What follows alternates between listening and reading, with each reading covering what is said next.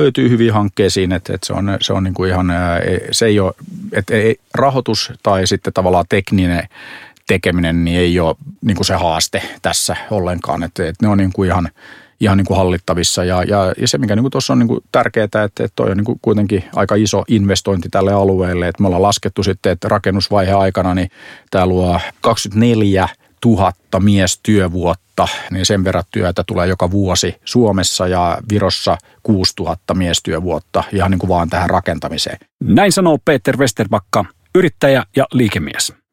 Bisnestä, politiikkaa tai mitä tahansa vaikuttamista ei voi tehdä ilman ihmissuhteita. Henkilökohtaiset verkostot eivät synny hetkessä, vaan vie vuosia ja vaatii hurjasti kohtaamisia kasvokkain. Myös epäitsekkyydestä voi olla apua. Suomessa on muutamia ihmisiä, joiden kansainväliset verkostot ovat aivan omaa luokkaansa. Yksi heistä on ehdottomasti Westerpakka, jota on myös kuvattu pyyteettömäksi toisten verkottajaksi. Entinen Mighty Eagle nousi parasvaloihin roviolla Angry Birdsin maailmanvalloituksen myötä. Westerpakka on myös yksi Slashin perustajista sekä Suomen koulutusviennin keskushahmoja. Ja tietysti sen kuuluisan Tallinna-tunnelin nokkamies – Kauden päätösjaksossa keskustelemme Westerpakkan kanssa tunnelihankkeen nykytilasta sekä siitä, miksi tämän kansallisesti lähes kriittisen hankkeen julkisuuskuva on kotimaassa ollut niin negatiivinen. Puhumme myös Kiinasta, ulkomaisesta osaamisesta sekä koulutusbisneksestä. Jakson lopussa on jälleen luvassa ekosysteemin ääniosio, jossa Annina Valtonen kysyy ajankohtaiset kuulumiset Serfosen verkostosta. Minä olen Sami Lampinen, Serfosen maajohtaja ja isäntänne täällä Älyradiossa. Pitäkäähän hatuistanne kiinni, nyt mennään. Tervetuloa Älyradion Peter Westerpakka. Kiitos, kiitos. Sinun urasi kohokohdat ovat yleisesti tunnettuja. Kurkataan kuitenkin vähän menneeseen ja käydään läpi, miten olet päätynyt nykyiseen asemaasi. Olet käynyt ruotsinkielisen peruskoulun Porissa. Millaista oli varttua kaksikielisyyteen umpisuomeen kielisessä satakunnassa? No ei siinä aina niin sit ollut aina vähän erilainen nuori ihan, ihan niin kuin noista lähtökohdista ää, johtuen, mutta ei siinä oikeastaan sen kummempaa, että, että Suomessa niin kuin aina, aina niin kuin ihan sama mitä puhuu, että ei se nyt sinänsä tuntunut miltään, että, että ihan, ihan, niin kuin, ihan jees. Keskellä syvintä lamaa 90-luvulla pääsit töihin Hewlett Packardille kehittämään liiketoimintaa. Millainen kokemus tuo lama-aika oli sinulle? No joo, siis se oli ihan, ihan niin kuin, ää, tietysti mielenkiintoista aikaa ja, ja, ja silloin just, että mä olin suurin piirtein viimeinen, minkä palkattiin HPlle silloin, silloin, että sai odottaa aika monta vuotta, että tuli mitä uusia kollegoita, että se oli siinä mielessä niin kuin erilaista ja, ja, ja totuttu siihen, että kaikki käyrät osoittaa ylöspäin, että ei muuta kuin laittaa vähän, vähän niin kuin lisää edellisen vuoden lukuihin, niin, niin se ei enää toiminut, että, että piti vähentää ja, ja, ja totta kai niin kuin sitten tietysti mielestäni oli ihan hyvä toppi, että, että kasvukaan ei ole ikuista. Että, että se oli ihan, ihan niin kuin hyvä oppi varmaan kaikille. No, mikä sai sinut kiinnostumaan IT-alasta alun pitäen? No mä oon oikeastaan ollut kiinnostunut teknologiasta ja, ja sitten ihan niin kuin pelannut pelejä ja ihan niin kuin tätä niin kuin Commodore 64 sukupolvea, että, että ihan että sellainenkin löytyi kotoa. Että ihan oikeastaan aina ollut kiinnostunut teknologiasta ja tietokoneista ja kaikesta tällaisesta. All right. No Ensimmäisen yrityksesi perustit aika lailla tasan 20 vuotta sitten, vuonna 1999. Se oli mobiilikehitysorganisaatio HP Bazaar. Mistä sait kipinän ryhtyä yrittäjäksi? Joo, no siis mä olin, olin niin kuin HPlla pitkään ja, ja sitten itse asiassa oli niin kuin myynnissä ja tein kaiken, kaiken maailman niin kuin liiketoiminnan kehittämistä ää, ensin Suomessa ja sitten ympäri Eurooppaa, lähi Afrikkaa ja, ja sitten itse asiassa niin, niin siinä huomasi, että me oltiin aina HPlla, niin Suomessa tehtiin aina kaikki ekana ja sitten niin kuin tietysti aloin pitchaa niin kuin sitten sille korporaatio-organisaatiolle, että hei, että meidän kannattaisi tehdä tästä jotain vähän isompaa, että, että me pärjätään niin kuin parhaiten maailmassa Suomessa ja olisi ihan, ihan hyvä, jos teki pärjää sitten yhtä hyvin. Ja muista hyvin, että heitettiin silloiselle HP-CEOlle, eh, Lou Plattille, että, että, että mehän tehdään niin kuin 800 per capita tätä telekom-bisnestä HPlla Suomessa, että vähän enemmän kuin mitä missään muualla, että, että tämä olisi muutama miljardi niin kuin pelkästään Jenkeissä, jos pystyy sitten samaan – ja, ja sitten itse asiassa niin monta vuotta yritin myydä tätä ajatusta ja sitten tuli uusi CEO eli Karli Fiorina 99 ja sitten päästiin niin kuin eteenpäin ja sitten julkistettiin tämä HP Basari Prokki silloin ää, 20 vuotta sitten. Mitä HP Bazaar teki? Joo, eli, eli siis se oli oikeastaan, että HP oli onnistunut missään kaikki nämä internet ja, ja nämä jutut ja piti jotain tehdä. Ja, ja sitten itse asiassa alettiin katsoa, että okei, kaikesta tulos palveluja. Ja sitten kun mä olin Suomesta, oli jossain tällaisessa strategiasessiossa Paloaltossa siellä HP-päämajassa, niin että joo, että kaikesta tulee palveluja, kaikki menee mobiiliin. Ja tämä oli siihen aikaan, sitten mulle että niin, niin, että Suomessa, mutta täällä Jenkeissä joka puolella on niin näitä payphoneja, eli näitä puhelikoppeja, että ei me mitään kännyköitä tarvita. Ja ja sitten no oikeastaan sit tuli kuitenkin niin kuin mulle nakeksi tämä mobiliteetti ja, ja sitten Karli, joka sitten tuli CEOksi, niin sen taustaa Lucentilla ja Lucent oli, sitten kun HP oli missannut internetin, niin Lucentti oli onnistunut missään tämän mobiilin, niin Karli heti hiffasi, että hei, tämä on kova juttu, että tuohon mobiiliin pitää laittaa. Ja sitten tämä mobiilibasaari, niin, niin tietysti kaikki nämä innovaatiot ei tule äh, niin kuin näiltä suurilta korporaatioilta, vaan mieluumminkin niin kuin tavallaan näiltä pieniltä ää, vikkeliltä startupeilta. Ja mä oon monta kertaa sanonut, että, että katsoo historiaa, niin, niin tätä maapalloa ei perinnyt dinosaurukset, vaan nämä pienet karvaset eläimet, eli startupit. Ja sitten lähdettiin vaan niin tekemään yhteistyötä startuppia kanssa ja perustettiin Suomeen eka tällainen basaari ja sitten niitä tuli niin kuin sienisateella ympäri palloa ja tehtiin jonkun 600 eri startupi kanssa duunia. Sitten tehtiin niin kuin HP-startupit yhdessä mobiilipalveluita pääasiaisoperaattoreille, jotka silloin oli niin kuin tärkeitä. Ja onhan edelleenkin, mutta et, et silloin vielä enemmän. Okei, tota mä en tiennytkään. Tota, vuonna 2007, eli niihin aikoihin kun Facebook alkoi levitä, perustit Connected Day-nimisen yrityksen. Joo. Se oli ilmeisesti palvelu, jolla päiväkotien työntekijät pystyivät jakamaan kuvia lapsista heidän vanhempiensa kanssa. No, miten tämän bisneksen kanssa kävi? Joo, no siinä niin kuin ajatuksellisesti oltiin äh, ehkä vähän liian aikaisin tai sitten liian myöhään, että, että se on vähän, vähän mitä sitä katsoo, mutta siis mä tehtiin tosi helpoksi jakaa kuvia, että päiväkoti opettajille niin kännykät, jossa oli palasoftaa, joka sitten huolehti, että kuvat ja videot siirtyi automaattisesti palveluun. Että ei tarvinnut mitään muuta kuin ottaa kuvia ja sitten ne siirtyi. Ja, ja tämä tietysti ei nykyään enää tunnu kauhean ihmeelliseltä, että, että näinhän tämä menee ja hetken päästä sun kuvat on Instassa tai TikTokissa tai Facebookissa. Mutta siihen aikaan se ei ollut vielä ihan noin helppoa, mutta sitten hetken päästä, että sitten iPhone tuli ja, ja niin kuin loppui historia, että sitten tästä tuli aika helppoa. Mutta siinä vaiheessa niin se oli tosi hyvä palvelu, saatiin hyvää palautetta. Meillä oli paljon päiväkoteja niin kuin ympäri Suomea ja oli UKssakin oli markkinaa ja muutama päiväkoti saatiin Jenkeissäkin asiakkaaksi. Mutta se oli oikeastaan se oli aika vaikea skaalata, niin sitten vaan todettiin, että ettei me saada tätä lentoa niin kuin niin kunnolla, niin ajettiin sitten se Connected Day alas ja, ja, ja jatkettiin matkaa. All right. Muut palvelut tuli sitten siihen tilalle, mitä me nykyään käytetään. Just näin. Olet myös yksi Slashin perustajista. Tämä nyt megaluokkaan paisunut tapahtumabrändi järjestettiin ensimmäisen kerran vuonna 2008. Kerro meille, miten kaikki oikein sai alkunsa. Joo, siis Slash ei oikeastaan alkanut 2008, vaan, vaan kävi 2007 puhumassa 600 TKK, eli nykyisen Aalo-opiskelijoille ja puhuin aiheesta, että it's okay to be an entrepreneur, eli jos käännetään suomeksi, että se on, tai Suomesta, että se on fantastista, koska Suomessa kaikki on aina ihan ok ja ihan jees.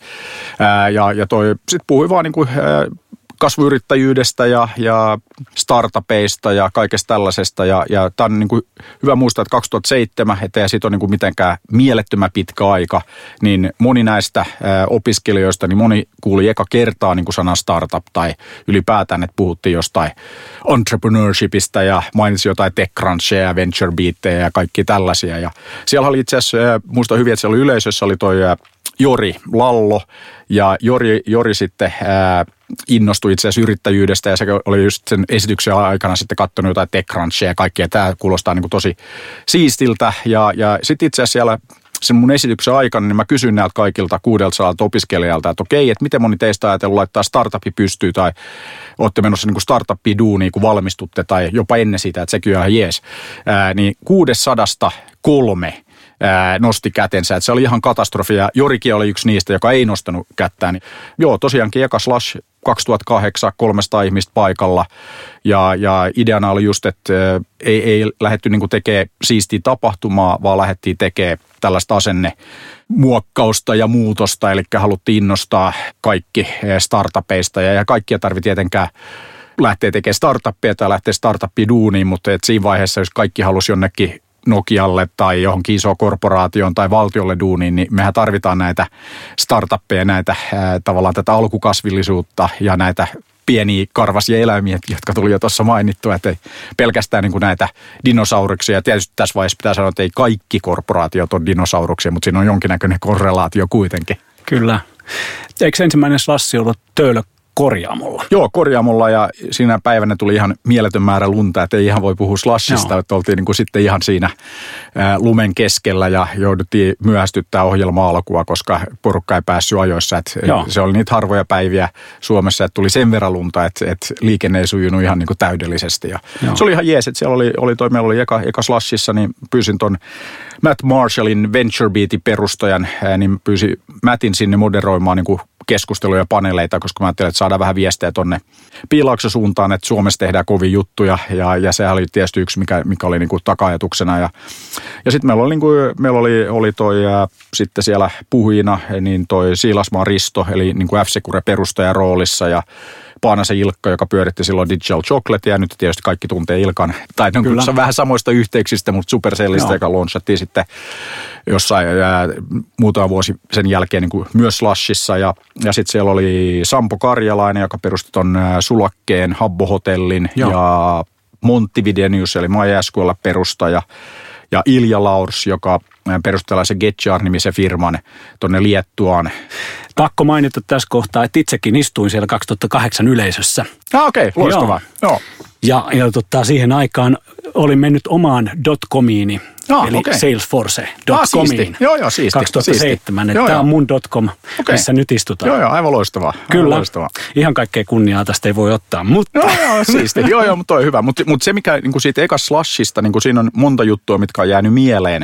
Mutta yksi oli niin just, että siellä oli... Äh, oli just äh, kans niin kuin, äh, yksikin tyyppi, niin kuin tuli just sanoa, että, että et, et se oli just ajatellut, että kun se oli muuttanut takaisin Suomeen ja, ja sitten itse asiassa niin ajattelin, että ei täällä tapahdu mitään, tuli slashiin. Sitten totesi, että ehkä se sittenkin jää tänne, että perustaa firma Suomeen eikä lähde takaisin UK tai, tai näin. Että siellä oli paljon niin kuin tällaisia, että, että se, koko se idea oli just, että saadaan niin kuin vähän tätä innostusta ja energiaa tartutettua niin kuin kaikkeen ja, ja, ja ihan niin kuin hyvinhän siinä on käynyt, että, että Slash on nykyään, niin kuin pitikin, niin, niin maailman suurin ja maailman paras startup-tapahtuma. Että, Ihan että hyvä alku. Erittäin hienoa. Hei, siirrytään sitten Angry Birdsiin. Eli tota, ähm, aloitit Roviolla työskentely vuonna 2010. Miten Joo. päädyit sinne ja Angry Birdsin pariin? Rovi perustettiin 2003 ja, ja sitten äh, seuraa kuuden vuoden aikana tuli 51 peliä, 50 toka peli, joka tuli itse asiassa melko tarkkaa 10 vuotta sitten, eli 11 joulukuuta 2009, niin tuli 50 toka peli, joka oli Angry Birds. Eli, eli äh, periaatteessa tunnen niin kuin, kuin ja kumppanit ihan niin kuin aikojen alusta.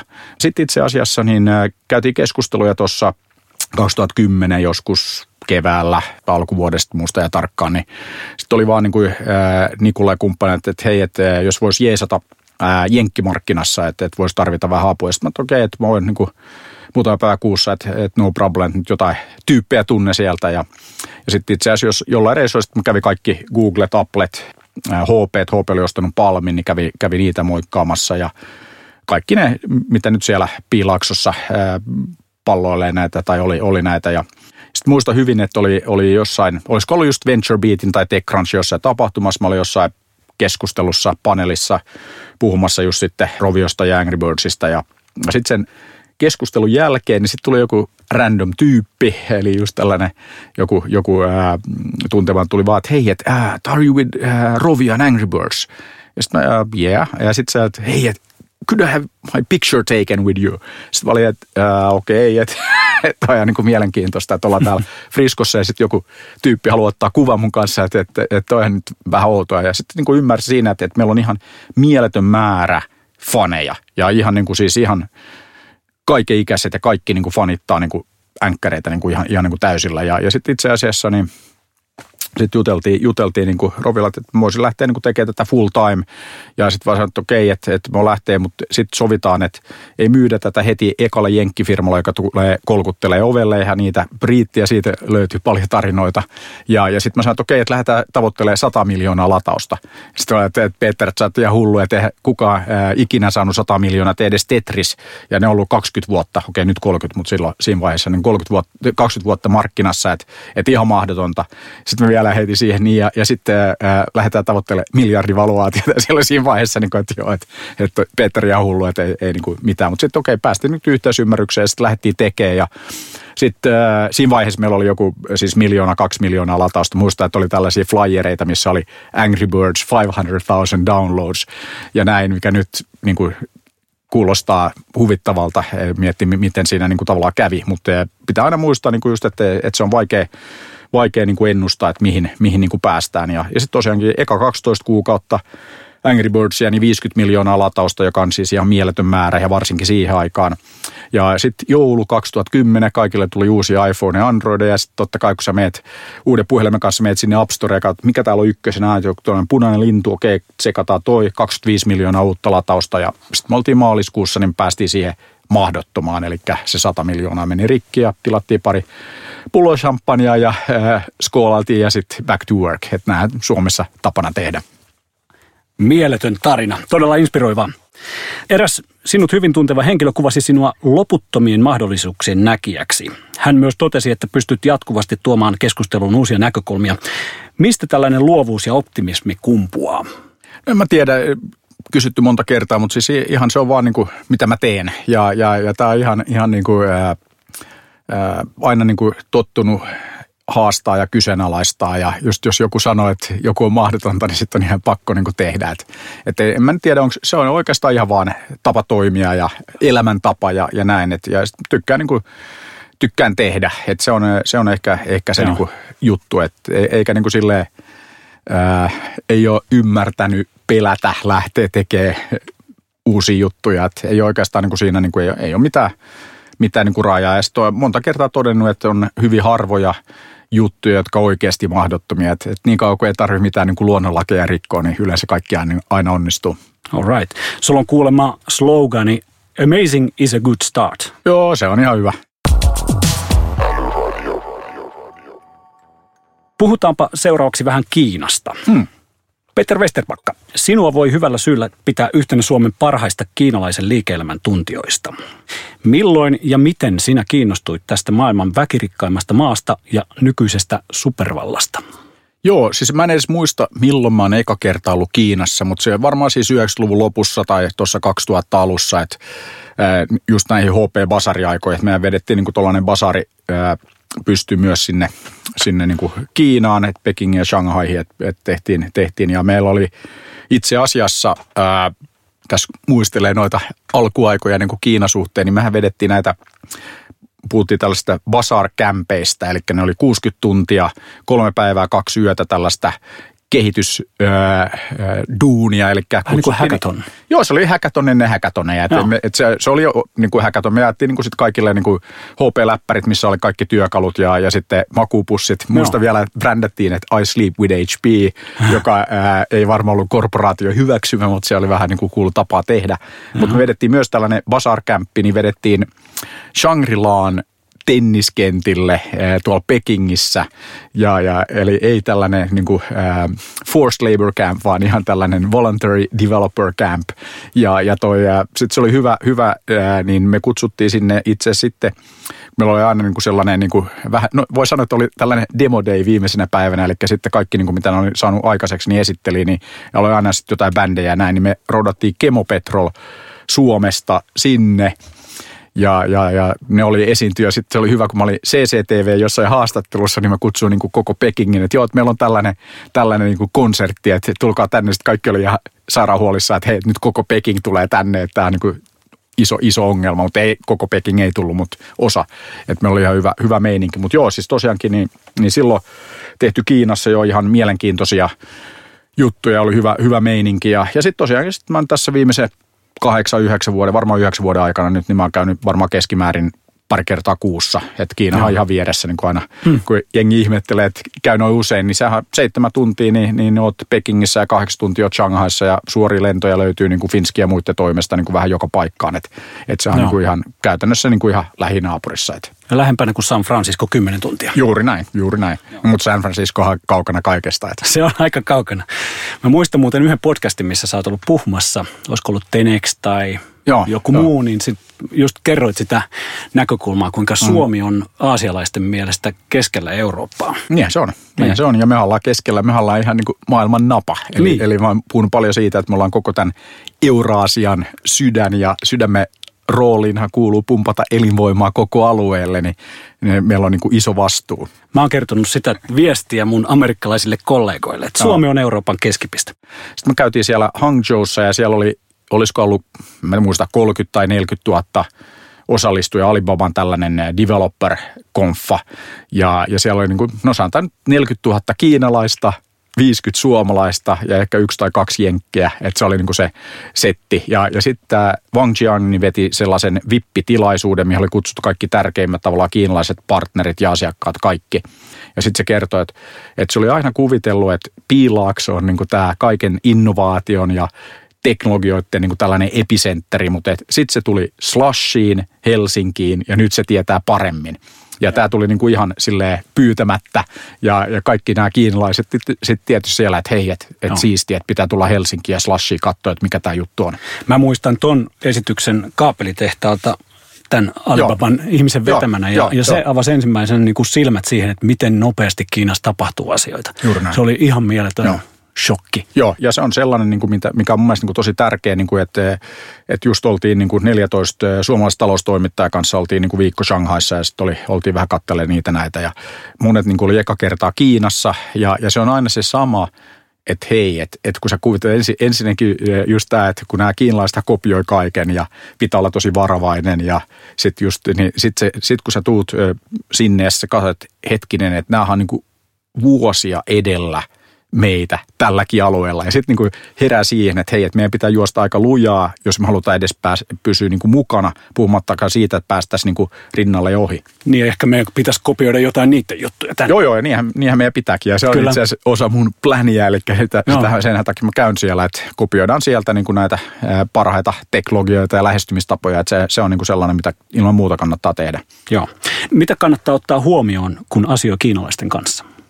No ei mun mielestä niin kuin just tämä, että, että kannattaa niin kuin käydä paikan päällä tutustumassa siihen, että mitä Kiinassa oikeasti tapahtuu. Että jos jollet sä ikinä käynyt ja sitten sulla on niin kuin mielikuva, että tämä on jonkinnäköinen kehitysmaa ja, ja mehän voidaan vähän mennä auttaa ja kertoa, että miten näitä juttuja tehdään, niin, niin ne niin kuin luulot karisee aika nopeasti, kun käy siellä katsomassa vaikka just mitä Alibaba tekee tai Tencent tai ää, no nyt mun mielestä niin kuin tosi kova, kova niin kuin nousi. Ja tuossa just, että toi ByteDance, joka, joka on siis ton TikTokin takana, että se ByteDance on niin kuin ihan nehän tekee ihan tajuttomalla sykkeellä ja, ja niillä on niin kuin mieletöntä niin kuin AI-osaamista taustalla ja, ja ne on oikeasti niin kuin ihan, ihan ää, mielettömiä, mitä, mitä niin kuin nämä kiinalaiset tekee tuolla puolella. Et, et, et pitää mennä niin kuin sinne tutustuu ja, ja, ja mun mielestä niin kuin aina niin kuin auttaa, että osallistuu, kuuntelee, kattelee, mitä tapahtuu. Että se on niin kuin tosi tärkeää, että oikeasti ymmärtää, mitä Kiinassa tapahtuu. Että tämä on vähän samanlainen, niin kuin just, että jos katsoo niin kuin Kiina-keskustelua tai Jenkki-keskustelua, se on vähän sama, että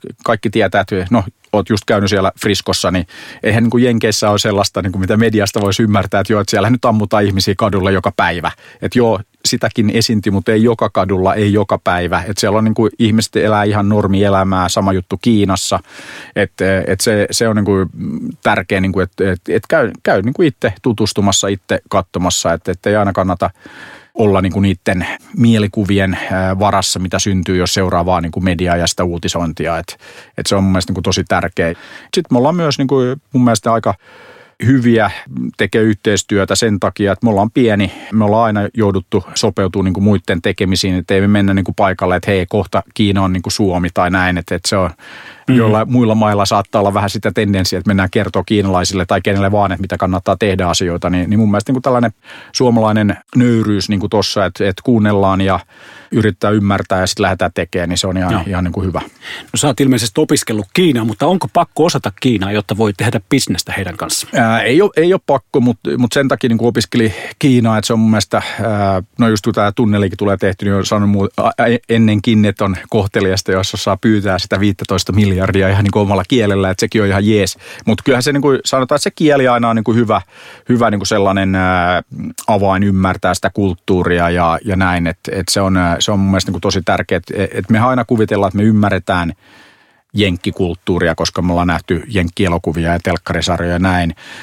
Mutta väittäisin, että, että siinäkin niin on ihan, ihan, ihan hyvä, jos käy paikka päällä ja, ja, ja niin kuin tavallaan opiskelee sen ja, ja opettelee, että miten se oikeasti toimii. Niin kyllä, kyllä tuossa Kiinassakin niin se kieli auttaa avaa sitä, enkä mä nyt puhu Kiinaa mitenkään niin kuin, ää, sujuvasti, että, että se, se oli oikeastaan enemmän niin, että, että pystyy muutama sana heittää sinne tänne ja, ja, ja sitten tietysti niin, niin se, sillä on aina se vaikutus, että, että kiinalaistenkin pitää vähän miettiä, mitä ne puhuu, koska ehkä mä ymmärrän jotain. Aivan. Että se on niin kuin ihan hyvä, mutta sinänsä mun mielestä se on niin kuin kohteliasta ää, panostaa siihen, että ymmärtää sitä kieltä ja, ja sitä kautta myös sitä kulttuuria. Että se on no. mielestä niin tosi tärkeä. No erityisesti silloin, jos pyytää 15 miljardia. Joo, silloin niin se on, se on ihan hyvä osata joo, vähän. Joo, näin on, näin on. Se on mun mielestä niin vähintään kohteliasta.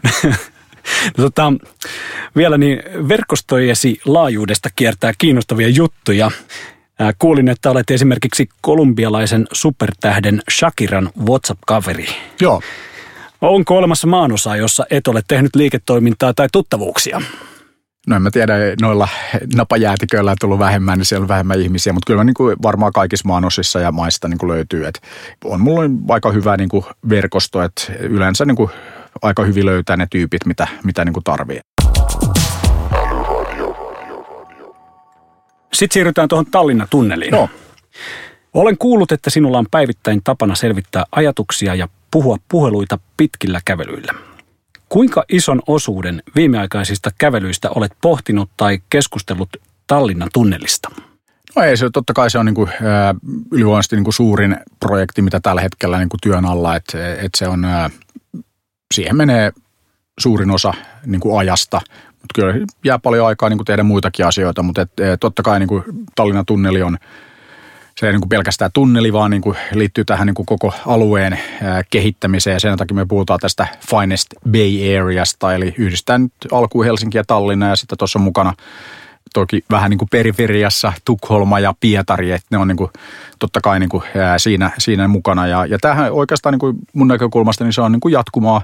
Että lähti tekemään niin kuin slashin ää, ympärillä just tämä, että kylmä, pimeä, loskaa, ei piilaakso, parempi – ja parempi, koska se on erilainen. Nyt tehdään niin kuin tästä alueesta maailman kovin talenttikeskittymä, että, että toi tunneli on hyvä tapa luoda tätä vetovoimaa, että investoidaan 15 miljardia infraan, niin se ihan väkisinkin luo kiinnostusta ja kaikki haluaa olla mukana, että ihan ei pelkästään niin kuin kiinalaiset, vaan ihan, ihan niin kuin kaikki eurooppalaiset. Ja on meillä yhteydenottoja niin kuin ihan Jenkeistä, Japanista joka puolelta, että, että se niin kuin on herättänyt tosi paljon mielenkiintoa, että, että siinä mielessä niin menee ihan niin kuin tavallaan suunnitelmien mukaan ja, ja myös niin kuin itse se tunnelin rakentaminen etenee ihan niin kuin aikataulussa, että, että ollaan niin kuin ihan, ihan tyytyväisiä niin kuin siihen, mitä ollaan, ollaan saatu aikaiseksi tähän asti, mutta että vielä, vielä niin kuin totta kai paljon tekemistä.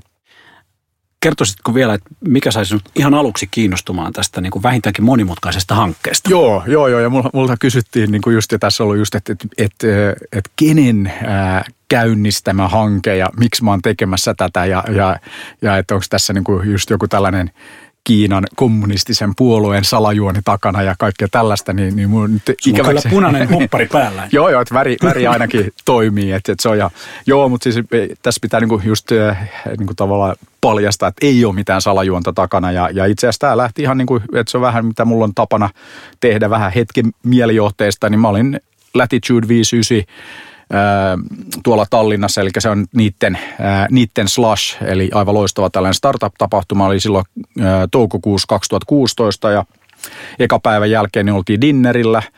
Ja, ja sitten oli just siellä oli Valdar Liive ja muutamia muita niin kuin virolaisia frendejä ja sitten oli vähän suomalaisia mukana. Ja sitten juteltiin niitä näitä niin kuin tapana ja, ja sitten itse asiassa todettiin, että, että meillä on paljon niin kuin yhteistyötä Suomen ja Viro välillä ja sitten tulee koko ajan lisää ja tässä on paljon niin kuin startupit tekee keskenään ja henkilöt keskenään, että paljon niin kuin juttuja.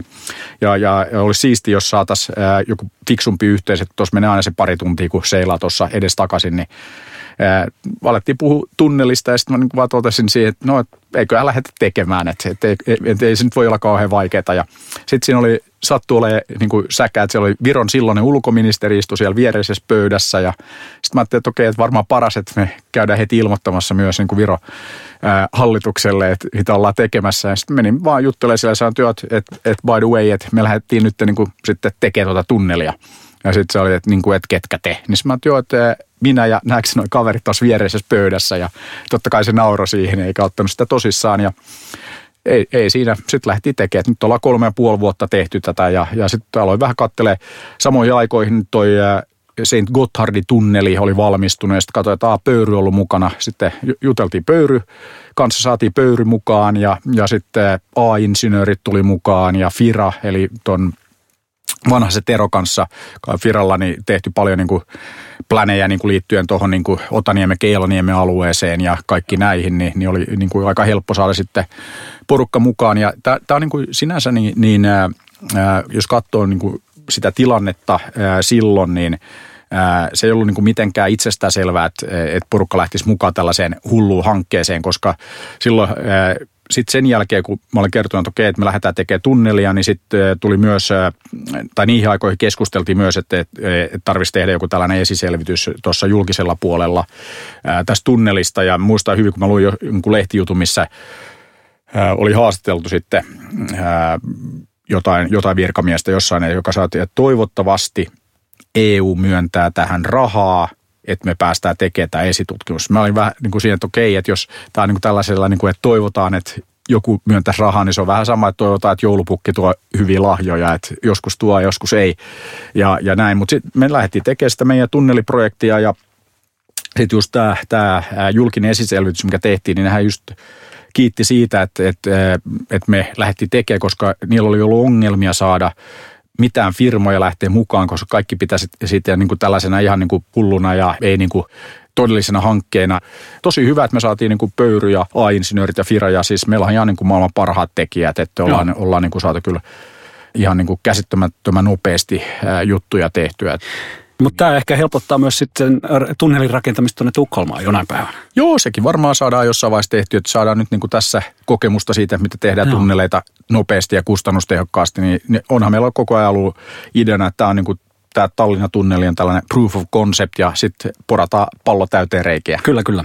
No, miten sä näet, että tunneli vaikuttaisi pääkaupunkiseudun kehitykseen ja yritysten mahdollisuuksiin? No siis sehän vaikuttaa niin kuin todella paljon, että, että me ollaan niin kuin benchmarkattu paljon esimerkiksi tuota Öresundin aluetta, eli Malmö Köpis, että sinne tuli se kiinteä yhteys, niin se johti siihen, että 20 000 tanskalaista muutti heti Skooneen, koska siellä on halvemmat asunnot. Ja Skoonen ää, alueen työttömyys katosi saman tien, koska kaikki meni niin kuin Kööpenhaminaan duuniin. Ja jos me katsotaan ää, sitä esimerkkinä ää, ja verrataan niin kuin sitten tähän Helsingin-Tallinna-tilanteeseen, niin Tallinna-asunnot on paljon halvempia kuin mitä täällä. Ää, palkat on paljon matalemmat kuin mitä Suomessa ja ja tällä hetkellä niin 50 000 virolaista asuu Suomessa, alle 5 000 suomalaista asuu Virossa.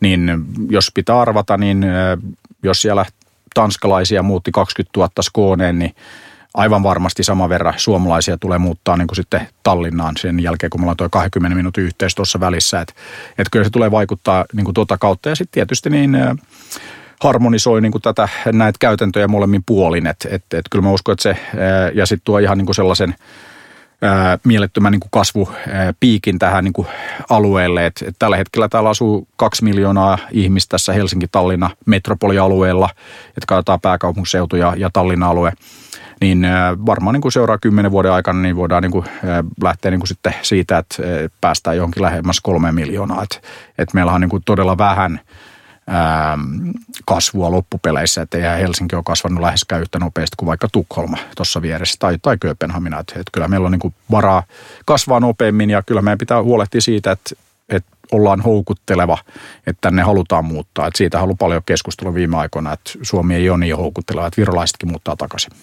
No, miten Tallinna tunnelille kuuluu juuri nyt? No, tällä hetkellä niin tehdään äh, duunia niin kuin, äh, YVAN, eli tämän ympäristövaikutusten arvioinnin kanssa, ja, ja sitten äh, tässä on äh, tavoite saada tällainen Memorandum of Understanding, että äh, Suomen ja Viron valtiot tekee just äh, sellaista valtioiden välistä paperia. Nyt jätettiin just Virohallitukselle, niillä oli tarkentavia kysymyksiä, 1500 sivua vastauksia Viron hallituksen esittämiin kysymyksiin, eli ollaan tehty paljon duunia sen eteen ja Virossa on vähän erilainen prosessi kuin mitä Suomessa, että siellä tarvitaan Viron hallitukselta päätös, että Tallinna-tunneli on kansallisesti merkittävä hanke ja sitten sen jälkeen niin kaikki nyt kähtää eteenpäin. Et sitä, sitä ollaan nyt työstämässä ja sitten tehdään pöyryn A-insinöörien – ja CREC, eli China Railway Engineering Company, joka on siis maailman suurin rakennusfirma, niin, niin sillä kompolla niin tehdään tällä hetkellä tarkempaa teknistä suunnittelua, mitä liittyy tunneliin, että millaisia junia ja millaisia ratkaisuja, että mekin haluttaisiin täysin automatisoitu luotijuna. Tämähän on niin kuin enemmän tällainen metroyhteys, mitä ollaan rakentamassa, niin, Joo. niin sitä ollaan nyt tällä hetkellä speksaamassa ja ja tosiaan meillä on alusta asti kaksi juttua, mitä niin kuin ikään kuin lyöty lukkoon, että projekti budjetti 15 miljardia euroa ja, ja sitten aikataulu, eli ekoja junia pitäisi liikkua 24. joulukuuta 2024, eli noin viisi vuotta niin ollaan, ollaan niin kuin maalissa. Kunnianhimoista, hienoa. Tota, julkisuudessa on puhuttu kahdesta eri tunnelihankkeesta. Lyhyesti, mitä tälle toiselle virkamiesvetoiselle tunneliprojektille kuuluu? No joo, sille, sillähän nyt oikeastaan kuulu mitään, koska sellaista ei ole ikinä edes ollut olemassa, mutta et sitähän niin kuin aina, se nousee aina tuolla mediassa ja, ja näin, että, että julkisella puolella tehtiin tämä Finest Link-niminen esiselvitys, eli tällainen feasibility study, ja, ja sen jälkeen ei ollut mitään aktiviteettia niin kuin julkisella puolella, ja se valmistui jo joskus viime vuoden alussa – mutta se aina niin kuin nousee sitten, että on ikään kuin julkinen hanke, mutta mitään julkista hanketta ei ole. Ja nyt oli tuossa, oliko se viikko pari sitten, niin oli myös niin kuin lausunto liikenneministeriltä, että mitään julkista hanketta ei ole olemassa.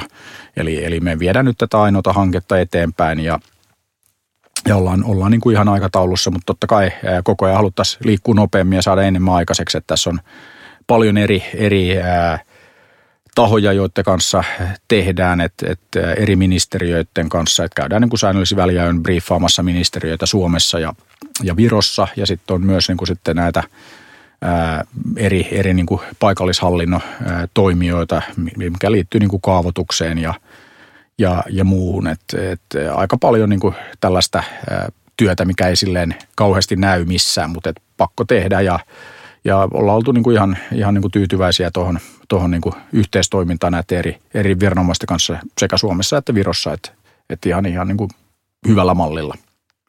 Joo, vaikutat varsin levolliselta tuon hankkeen suhteen ja kanssasi keskustellessa saa hyvin erilaisen kuvan hankkeen edistämisestä kuin mitä ehkä lehdistä saa lukea. Joo, niin. no se on aina, aina niin kuin haetaan sellaista ää, vastakkainasettelua ja kriisiä ja katastrofia ja näin, mutta ei, ei tuossa niinku oikeastaan mitään suurempi yllätyksiä. Et me ollaan niinku laskettu sen varaan, että et tosiaankin menee aikaa, että saadaan ympäristövaikutusten arviointi tehtyä ja saadaan niinku tarvittavia lupia ja, ja tekniseen suunnitteluun menee aikaa ja näin, mutta meillä on niinku maailman parhaat tekijät, että et just toi nykyinen AFRY ja A-insinöörit ja, ja tosiaankin tämä CREC, CREC niin kuin vain esimerkkinä, että se on, se on maailman suurin rakennusfirma, että siellä on 300 000 työntekijää ja 130 miljardia on liikevaihto ja ne on rakentanut pelkästään Kiinassa yli 18 000 kilometriä rautatietunnelia. Eli, eli siinä mielessä niin just se, että lisätään – 103 kilometriä lisää siihen, tai itse asiassa 206, koska tehdään kaksi,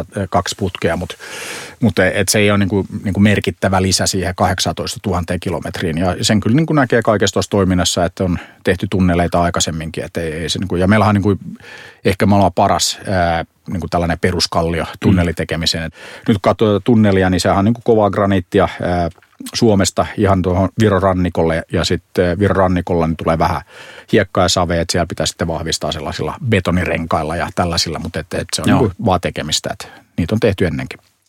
Mitäs tota, tunnelin kustannusarvio on hurjat 15 miljardia ja sulla mm. on aiesopimus rahoituksesta kiinalaisten kanssa, niin kuinka suuri osa rahoituksesta tulee Kiinasta? Joo, eli, eli meillä on se, mikä niin pitää sanoa, että joo, Kiinasta tulee tällä hetkellä suurin osa. Ja meillä on Touchstone Capital Partners, eli se on lontoolainen fundi, jossa on sitten taustalla kiinalaisia valtioyrityksiä, mutta siellä on myös niin kuin muita, että on, on niin kuin Turkista, Emiraateista, että, että ei pelkästään kiinalaisia. Mutta se, mikä on niin kuin ehkä se tärkein, että, että tämä enemmistöomistus ja määräysvalta säilyy koko ajan meillä täällä Suomessa. Ja, ja meillä tarkoittaa tässä Finest Bay Area Development Oy, jolla, joka on siis suomalainen firma, ja meillä on tytär ää, sitten myös Virossa. Ää, eli, eli meillä säilyy koko ajan niin kuin enemmistö ja, ja määräysvalta. Ää, sitten kun katsotaan rahoitusta, eli 15 miljardia, niin ää, Touchstone Capital Partnersin kanssa sovittu, ää, että me voidaan saada se koko rahoitus sieltä, mutta ollaan myös sovittu niin, että me pyritään täydentää se Kiina-raha ei-kiinalaisella rahalla, eli tarkoittaa, että tuossa tulee sitten olemaan sellainen setup, että about puolet siitä rahasta tulee paikallisesti, eli paikallisesti täällä tarkoittaa Eurooppaa, eli eurooppalaisien eläkesäätiöiden tai eläkefandien ja, ja näiden kanssa ollaan juteltu Suomessa, Ruotsissa, Norjassa, Hollannissa, Ranskassa ja sitten meillä on myös Aasiassa, että Japanissa ja ja muualla asiassa keskustelua, eli tavoite ja tahtotila ja mistä ollaan sovittu, että noin puolet tulee Kiinasta ja noin puolet tulee muualta. Mutta kuulostaa siltä, että rahaa löytyy hyviin hankkeisiin. Jokaista euroa kohde, mitä laitetaan niin kuin maan alle, infraan, niin ihan mitä ollaan nähty tuossa, no länsimetrokeissi nyt viimeisenä, niin jokainen euro, mitä laitetaan sinne infraan, niin generoi 10 euroa maan päälle. Eli 15 miljardia tunneliin, niin se tarkoittaa, että sitten muutama seuraavan vuoden aikana, niin tähän tulee niin kuin sitten 150 miljardin edestä ää, kehitystä. Eli meillä on neljä asemaseutua ja sinne tulee sitten tilaa 50 000 uudelle asukkaalle per asema. Eli me saadaan pelkästään tunnelin varrelle 200 000 uutta asukasta tänne niin kuin Helsinki-Tallinnan alueelle, mikä on merkittävä lisä, mutta toisaalta niin tässä luodaan myös sit merkittävää kysyntää. Ja tavoite on, että tässä tulee maailman – kovin ja maailman tiivein talenttikeskittymä. Et sehän me ollaan saatu aikaiseksi pelipuolella, että et Suomi vastaa kuudesta prosentista maailman mobiilipelibisneksestä.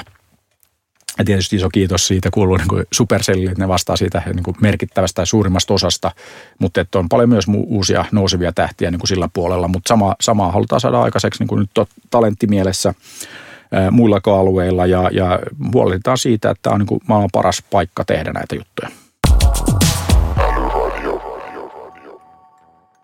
Tästä on oikeastaan hyvä aasinsilta tuohon koulutusvientiin ja Joo. osaajapulaan. Kyllä. Talentti on mullakin lähellä sydäntä ja tänä aamuna kävin yhdessä Salesforce Akatemian kickoffissa puhumassa meidän niin kuin työttömille, kenestä tehdään Salesforce-osaajia, okay. yrityksiä ja meidän kumppaneja. Kertoisitko lyhyesti, millaisia koulutushankkeita sinulla on tällä hetkellä käynnissä ja missä päin?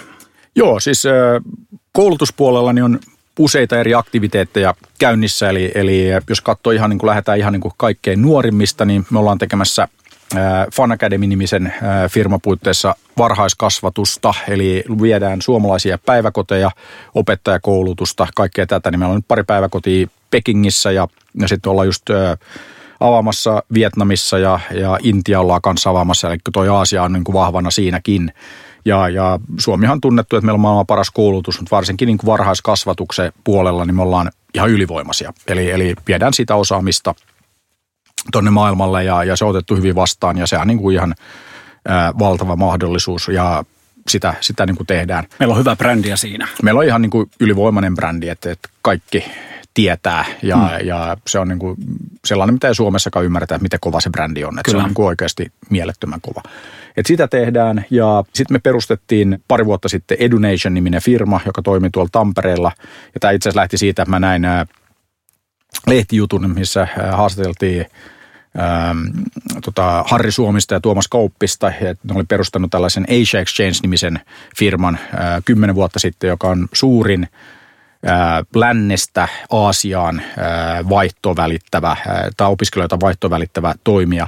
Sitten mä soitin Harrille ja itse asiassa kävin, me ollaan ollut samaan aikaan HPlla duunissa, pieni maailma. Ja, ja sitten mä sanoin vaan, että hei, meidän pitää tavata. Ja sitten me tavattiin itse Startup-saunalla ja sitten mä ajattelin, että toi, toi on aivan loistavaa, mitä teette, mutta käännetään se toisinpäin. Eli mä haluan saada Suomeen 100 000 ulkomaalaista korkeakouluopiskelijaa, aletaan tekemään sitä. Ja sitten me perustettiin toi Edunation – ja, ja lähdettiin niin tekemään sitä. Ja nyt me ollaan saatu kahden vuoden aikana, niin tässä on jo kaikki prosesseja ja kaikki niin kuin, ää, suoraviivaistaa ja yrittää kehittää, että ihan niin kuin Migrin maahan, maahan ää, tai oleskelulupa, opiskelulupa juttuihin liittyen, että se on vielä, vielä niin kuin, menee hyvää, hyvään suuntaan.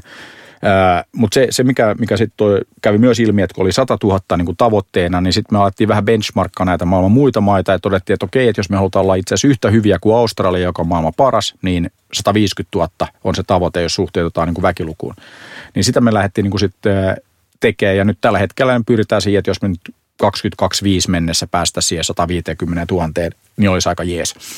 Ja, ja toi, tehdä yhteistyötä eh, eri yliopistojen, eri niin kuin korkeakoulujen kanssa. että meillä on niin kuin, Lutti oli yksi eka, eka joka lähti, että Lappeenrannan jengi tekee niin kuin aivan loistavaa duunia, mutta sitten meillä on niin kaikki nämä SAMKit, HAMKit, KAMKit, eli kaikki nämä ammattikorkeakoulut ympäri Suomea, niiden kanssa tehdään Metropolia ja Haagahelia. Nyt just oli porukka oli just tuolla Pietarissa käymässä, että Venäjäkin on, on tosi mielenkiintoinen markkina niin kuin tässä, tässä. Ja sitten ollaan käyty Intiassa, Kiinassa, oltiin just yhdessä Vietnamissa, että käytiin Hanoissa ja Danangissa ja, ja tuolla Ho Chi Minh Cityssä ja, ja ihan niin kuin hyvällä mallilla, että ollaan saatu hyviä päänavauksia ja, ja katsotaan nyt, jos päästään siihen 150 000, mutta ei, ei se nyt täysin mahdotonta ole, että, että, että pitää olla niin kuin kunnon tavoitteet.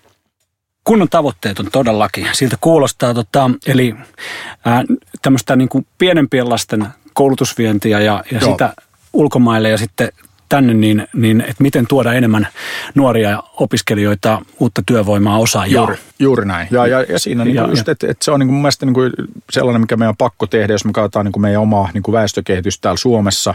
Ja, ja sitten se, se, mikä niin kuin on mun mielestä tuossa, jos katsoo tätä niin kuin maahanmuuttoa niin kuin isompana, niin, niin se on ihan selvää, että me tarvitaan lisää maahanmuuttoa. Ja mun mielestä niin kuin parasta mahdollista maahanmuuttoa ja, ja ihan niin kuin sitten olkoon niin kuin mitä mieltä tahansa niin kuin, ja millä, missä tahansa niin kuin tässä poliittisessa spektrissä, niin jos me nyt houkutellaan tänne opiskelijoita ja vielä maksavia opiskelijoita, että meillä on lukukausimaksut käytössä – niin ne maksaa siitä, että me tarjotaan niille maailman paras koulutus. Ja sitten toivottavasti onnistutaan siinä niin hyvin, että ne myös haluaa jäädä tänne ja sitten tulee Salesforceille tai jonnekin duuniin. Eli, eli se on mun mielestä niin kuin tosi tärkeää ja tämä on niin kuin sellaista niin kuin parasta mahdollista hyöty maahanmuuttoa, eli, eli et, siitä, siitä niin kuin pitäisi kaikki olla helppo olla niin kuin samaa mieltä, että se on mitä me, meidän niin kuin Suomena pitää tehdä, jos me halutaan suoriutuu meidän eläkkeistä ja kaikista näistä, että se on niin tärkeää.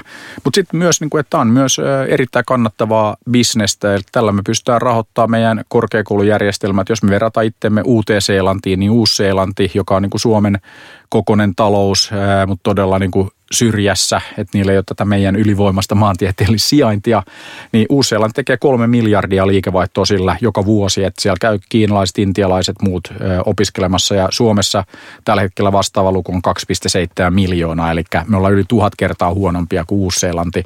Eli pitää vähän skarpata, mutta, mutta se kertoo niin kuin myös siitä potentiaalista ja sitten jos me katsotaan niin kuin noita ihan, niin kuin, ihan vaan niin kuin, ää, rahana, joka on niin kuin mun mielestä niin kuin se tavallaan se pieni hyöty tässä, mm. mutta se raha on, niin kuin, se on niin kuin aika merkittävä, jos miettii meidän koko korkeakoulujärjestelmä, koko koulutusjärjestelmä, niin se on niin kuin mieletön lisä boosti. Me pystytään palkkaa parempia opettajia, parempia proffia. Me pystytään nostamaan sitä meidän koulutuksen tasoa ja se koskee sitten näitä ulkomaalaisia opiskelijoita, mutta myös suomalaisia opiskelijoita ja, ja se on niin kuin, mun mielestä niin kuin tällainen win-win, että, että vaikea nähdä, miksi tämä olisi huono juttu. No erittäin vaikea nähdä. Ja tota, pakko tarttua tuohon, kun mainitsit, että Salesforcelle lisää osaajia. Niin, ja mainitsin tämän... Montaks laittaa? no, laitetaan muutama tuhat näin alkuun. Joo, no se on hyvä. Akatemia, josta mä tulin siis tässä mm. aamulla, niin siellä on 51 prosenttia ulkomaalaistaustaisia. Joo, aivan loistavaa. Et me tehdään sitä työtä siellä, että integroidaan niitä ihmisiä niin kuin Suomen yrityselämään. Joo. Just näin. Ja, joo. ja vielä pakko mainostaa se, että nuorin on 24 ja vanhin 62. Joo, joo, joo. Eli se ikähaitari on aika suuri. Tuosta heti pitää sanoa, että sehän on myös, mikä meidän pitää ää, oppia ja osata hyödyntää. Että totta kai nuorissa on tulevaisuus, mutta sitten myös niin ei unohdeta sitä mieletöntä potentiaalia ja voimavaraa, mitä meidän eläkeläisissä on.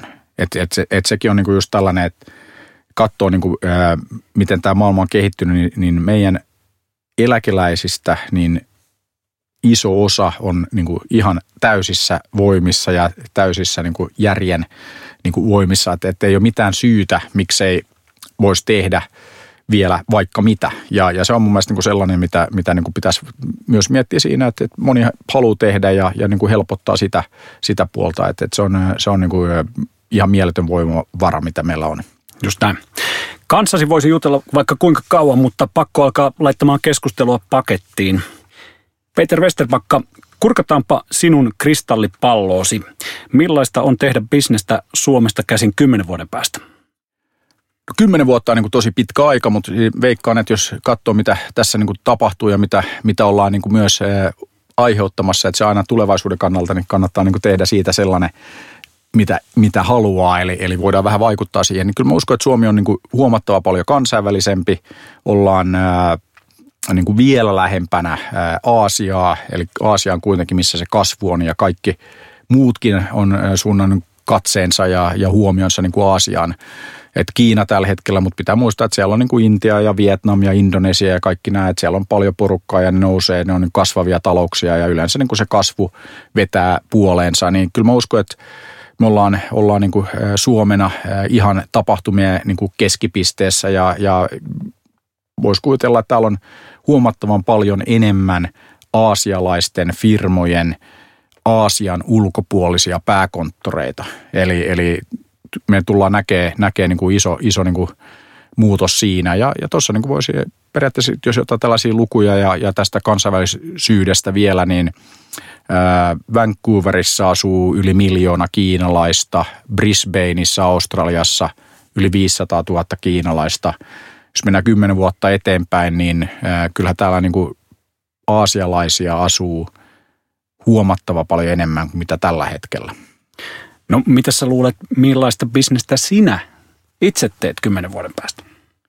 Joo, eh, aika, aika niin kuin sanotaan kymmenen vuotta, niin siinä, ajassa ehti tekee vaikka mitä. Mutta et yksi, mitä niin tuossa on varmaan niin tätä koulutuspuolta, että se on kuitenkin maailman toisiksi suurin ää, niin kuin business, jos katsoo sitä, että ruokabisneksen jälkeen, että se on joku 6,3 biljoonaa tai tällä suomen kielellä se oikea termi, niin, niin se on niin kuin tosi iso, että jos me nyt saataisiin sitä piennettyä ja tehostettua, että tällä niin kuin suomalaisella mallilla, niin sitten se voisi olla jatkossa joku kolme biljoonaa, niin sitten jos otetaan vaikka 10 pinnaa markkinaosuutta, niin se on 300 miljardia vuodessa, niin se on ihan jees. Niin jos nyt pääsisi johonkin sellaiseen tasoon, niin se olisi ihan niin kuin hyvä alku.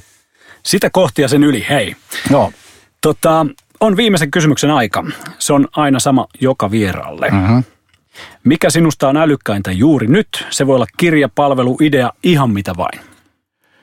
No joo, se on varmaan niin kuin tällä hetkellä yksi niin älykkäimmistä jutuista, mikä, mikä on niin kuin työn alla ja mikä, mikä tuossa niin kuin, on todella kiinnostavaa, niin kuin tällainen virtuaalisovitus teknologia, mutta riittyy tähän niin kuin tällaiseen fashion ja retail tekkiin ja, ja se on yksi juttu, mitä ollaan itse asiassa Kiinasta ää, tuomassa ää, maailmalle ja, ja, ja siitä, siitä saa kuulla sitten ää, hetken päästä lisää, mutta et sillä, sillä puolella tapahtuu tällä hetkellä niin kuin mielenkiintoisia asioita.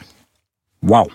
Peter Westerpakka, oli todella antoisaa keskustella kanssasi. Suuret kiitokset, että vierailit täällä Älyradiossa. No, tämä oli ihan loistavaa, että voin tulla toistekin. Hyvä, kiitos. Kiitos. Seuraavaksi on luvassa ekosysteemin ääni. Annina Valtonen, annappa mennä. Moikka Heidi. Kertoisitko nimesi ja missä työskentelet? Yes, eli Peltosen Heidi ja tällä hetkellä vedän nesteellä vastuullisia kumppanuuksia ja ollut paljon tota, itse asiassa myynnin ja markkinoinnin ää, eri rooleissa ja, ja nyt tavallaan tehnyt paluu paluumuuton myyntiin myyntiorganisaatiota osaksi. Hei, mikä on merkittävin haaste sun omassa työssä juuri nyt ja miten sä aiot selvitä siitä? No kun vetää erilaisia yhteistyöhankkeita sekä niin kuin asiakkaiden kanssa että sitten talon sisällä, niin varmaan iso haaste tällä hetkellä on se, että millä saa ihmiset puhaltaa yhteen hiileen ja näkee ehkä semmoisen yhteisen tavoitteen.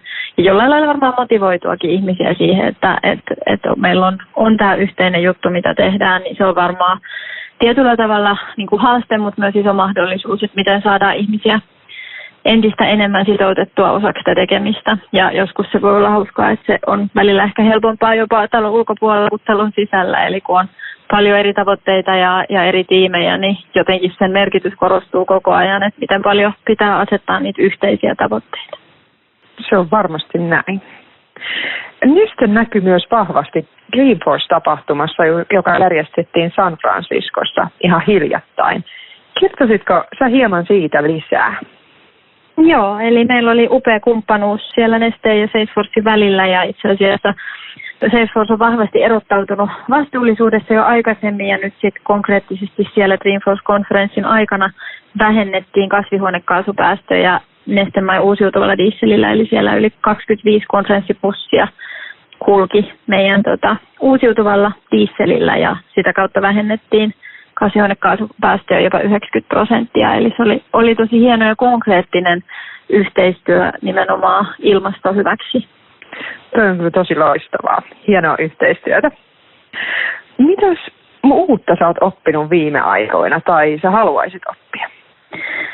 Varmaan sellainen konkreettisin tällä hetkellä on se, että, että miten iso merkitys yhteistyöllä tulee olemaan tulevaisuudessa, mikä toki osuu tähän omaankin tonttiin tosi vahvasti. Eli, eli ollaan jonkun verran tutkittu jopa sitä, että miten, miten yhteistyöarvo nähdään eri yrityksissä ja, ja suomalaiset päättäjät keskimäärin kokee tosi isona merkityksenä sen, että miten paljon enemmän tulevaisuudessa pitää tehdä eri yritysten välillä asioita sen sijaan, että tehtäisiin niitä yksinään. Eli Eli se voi joskus se liittyy ihan yhtä lailla siihen, että miten organisaatiossa tehdään asioita. Eli sen sijaan, että, että yksin hoitaisi kaiken, niin entistä enemmän eri asiantuntijuuksilla on rooli, niin sama pätee myös siihen ulkopuolisiin sidosryhmiin ja että miten yritykset toimii yhdessä, niin se on varmaan sellainen, mikä on avartanut silmiä, miten suuri merkitys sillä on ja kuinka isoa vaikutusta voi saada aikaan, kun on yhden yrityksen sijaan vaikka viisi yritystä innovoimassa jotain yhdessä.